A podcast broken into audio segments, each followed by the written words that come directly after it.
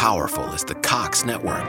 So powerful that one day, the internet will let your doctor perform miracles from thousands of miles away. Connecting to remote operating room. Giving a whole new meaning to the term house call. Operation complete. The Cox network. With gig speeds everywhere, it's internet built for tomorrow, today. Cox, bringing us closer. In Cox serviceable areas, speeds vary and are not guaranteed. Cox terms apply, other restrictions may apply. Benvenuti o bentornati su questo mio canale dedicato alla psichiatria, alla salute mentale e alle neuroscienze. Come dico sempre, se vi interessano questi argomenti, iscrivetevi subito a questo canale YouTube e al mio Instagram o al mio podcast oppure cercatemi su Facebook per restare sempre in contatto con me, ok? Ma andiamo ad iniziare. ADHD, disturbo bipolare oppure disturbo borderline di personalità? Questo video parla di un tema molto molto importante della psichiatria, a mio parere difficoltà ad attuare la giusta diagnosi, un problema molto sentito. Stiamo parlando di una grossa area di incertezza che eh, riguarda diversi casi clinici che si presentano quotidianamente negli ambulatori dello psichiatra e dello psicologo. Impulsività, instabilità emotiva e relazionale, abuso di sostanze, alimentazione incontrollata, impulsiva o bulimia vera e propria, per arrivare ai sintomi di personalità veri e propri, come un'identità incerta sul piano sessuale o di genere, la frequente intolleranza alle frustrazioni, aspetti istrionici e via di seguito. Quando una persona davanti a noi ha alcune o molte di queste caratteristiche, che cosa possiamo pensare in termini diagnostici? Ciclotimia? Bipolarità? ADHD? Oppure un vero e proprio disturbo di personalità? Beh, questa incertezza che vi garantisco riguarda moltissimi operatori della salute mentale non è poi così strana da comprendere se ci pensiamo bene, no? Instabilità, impulsività, rabbia, intolleranza, incapacità a far fronte agli impulsi e alle frustrazioni, comportamenti distratti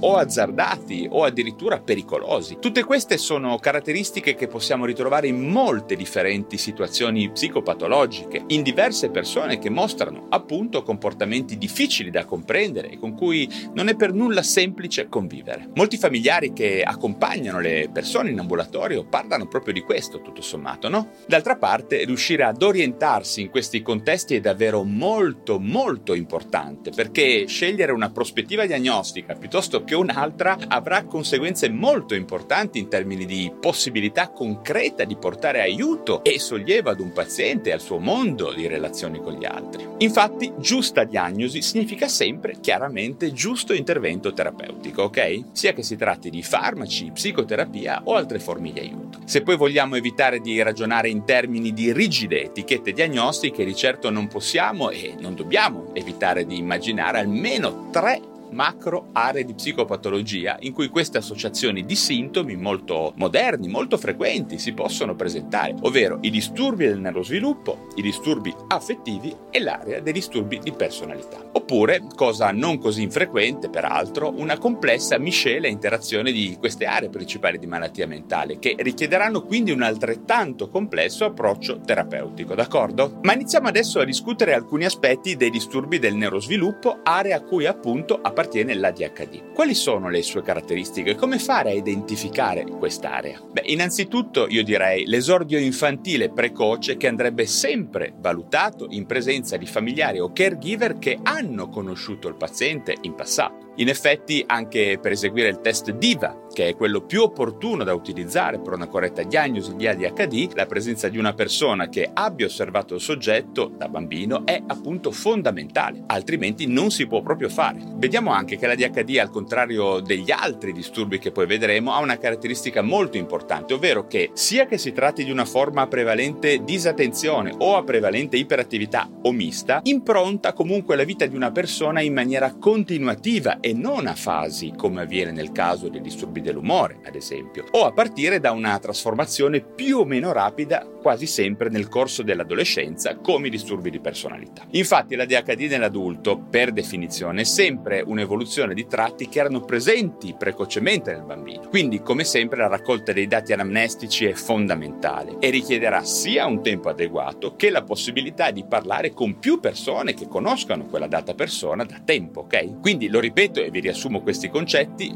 l'ADHD si presenta sin da bambini non ha un andamento fasico, quindi oscillatorio, può esserci una familiarità e le sue caratteristiche di iperattività, disattenzione o miste tenderanno a prendere una forma in qualche maniera simile nell'età adulta. Ad esempio la disattenzione potrebbe limitare gli studi o eh, la funzionalità lavorativa, mentre l'iperattività potrebbe condurre alla ricerca di attività iperstimolanti o azzardate. Una nota importante riguarda i disturbi del sonno, che sono molto frequenti in molte fasi dei disturbi affettivi, mentre nell'ADHD sono sono molto meno caratteristici o addirittura assenti. Questa è una specifica, a mio parere, importante che vedremo che li differenzia anche da altri disturbi. Andiamo quindi avanti e se parliamo invece di disturbo affettivo, ciclotimico o bipolare, vediamo che anche qui ci sono delle caratteristiche importanti da identificare. Ad esempio, queste persone potranno frequentemente mostrare un esordio nell'adolescenza o nella prima età adulta, più spesso con una fase depressiva, alle volte mista oppure con sintomi di ansia o panico. Se ne parla poco, ma è molto frequente che il disturbo bipolare esordisca con ansia e panico. Spesso le fasi euforiche non arrivano troppo presto e molto frequentemente si slatentizzano, ad esempio per via dell'utilizzo di farmaci antidepressivi, soprattutto quando non si associano agli stabilizzatori dell'umore, quando il medico non sospetta quindi la possibilità di un'oscillazione dell'umore sottostante. Anche in questo caso la raccolta dei dati anamnestici e familiari è fondamentale. Se vediamo una diagnosi di bipolarità in famiglia oppure suicidio o anche alle volte semplice abuso di una sostanza come alcol, ma in presenza di grosse anomalie di comportamento come fallimenti, fughe, frequenti cambi di lavoro, di partner o abbandono della famiglia, beh, quando c'è qualche familiare che ha queste caratteristiche, un campanello di allarme dovrebbe sempre accendersi, ok? Una volta comunque identificate le oscillazioni, il più è fatto per quello che si può dire e a quel punto si parla di stare molto attenti con gli antidepressivi, utilizzare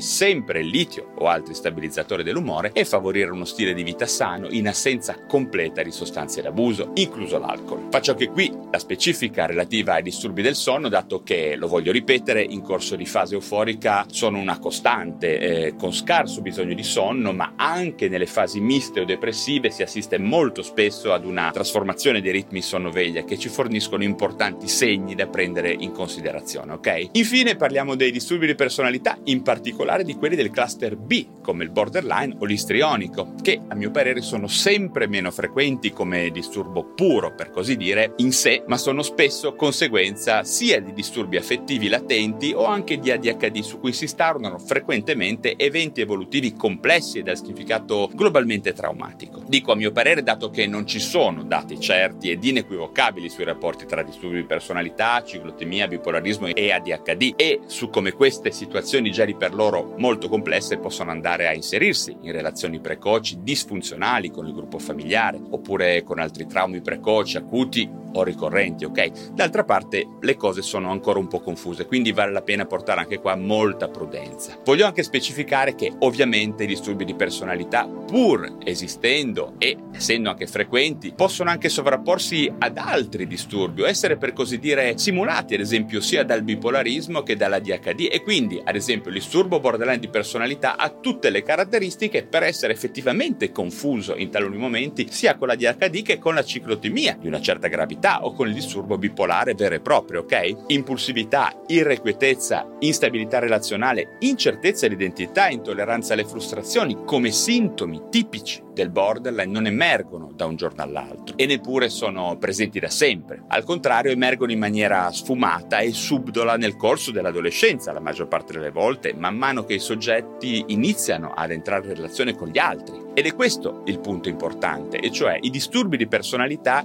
emergono proprio dal contatto relazionale tipico della prima età adulta che inizia a crearsi a partire dall'adolescenza. Quindi vediamo che ha senso valutare la forte predominanza di sintomi e segni di patologia proprio nel contesto di relazioni con le altre persone, in famiglia, relazioni di coppia e sul posto di lavoro, ad esempio. In teoria, il borderline, per continuare con questo esempio, può avere eh, una forte attenuazione di disagio o un suo aumento in un contesto relazionale piuttosto che in un altro, al contrario della ciclotemia, del bipolarismo o della DHD, che sono più costanti e indifferenti ai vari contesti relazionali. Ok, questo è un punto molto importante da ricordarci. Parlando del sonno, anche in questo caso, più similmente alla DHD che al bipolarismo, è possibile osservare una sostanziale assenza di disturbi del sonno, perlomeno in assenza di crisi crisi acute o di utilizzo di sostanze, ok? Bene, questo è un riassunto necessariamente ristretto e sicuramente non privo di mancanze, ma come sempre cerco di stare in tempi brevi e di comunicare in maniera tale che chiunque possa capire meglio quello che dico, ok? Per chi volesse approfondire questi temi vi indicherò da qualche parte qui gli altri miei video che parlano sia di HD che di bipolarismo, di ciclotemia e di disturbi di personalità e potrete andare ad approfondire. Bene, anche per oggi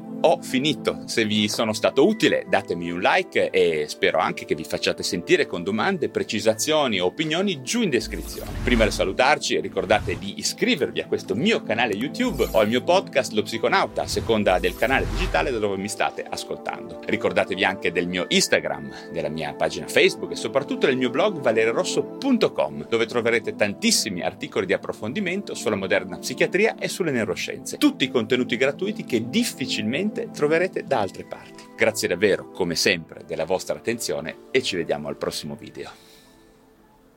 How powerful is the Cox network? So powerful that one day the internet will let your doctor perform miracles from thousands of miles away, Connecting to remote operating room. giving a whole new meaning to the term house call. Operation complete. The Cox network, with gig speeds everywhere, it's internet built for tomorrow, today. Cox, bringing us closer. In Cox serviceable areas, speeds vary and are not guaranteed. Cox terms apply, other restrictions may apply.